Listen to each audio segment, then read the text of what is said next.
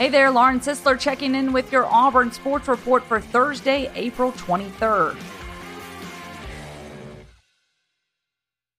Bill Hancock addresses CFP speculation due to COVID 19. There's been no talk of expanding.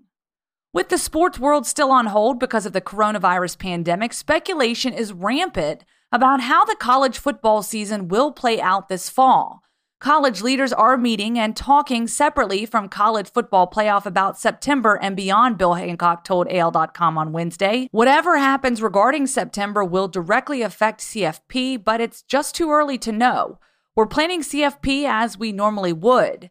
Hancock just got finished wrapping up three 90 minute Zoom meetings earlier this week in place of the annual meetings with ESPN and Bowl Executive Conference commissioners. COVID 19 has people talking about a potential late start to the season or even moving the season to the spring. There's been an idea floated of expanding the CFP as well. The CFP model of 14 playoff is under contract until 2026. Here's what Hancock can say with that certainty. There has been a lot of speculation on radio and TV, he said. Would there be a larger field for playoffs this year? There is no talk about expanding the playoffs this year. Not any. Final mock NFL draft projections for Auburn players.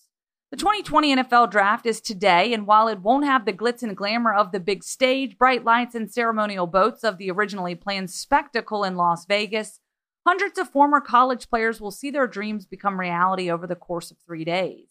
That could include a record setting number of Auburn players selected in the draft, with as many as eight former Tigers projected to potentially be picked this year. The program record since the NFL moved to the seven round format was last season when six former Auburn players were selected. For a list of where each of those Auburn players could end up, round by round, check out Tom Green's post on AL.com. I'm Lauren Sisler with your Auburn Sports Report. Thanks for listening.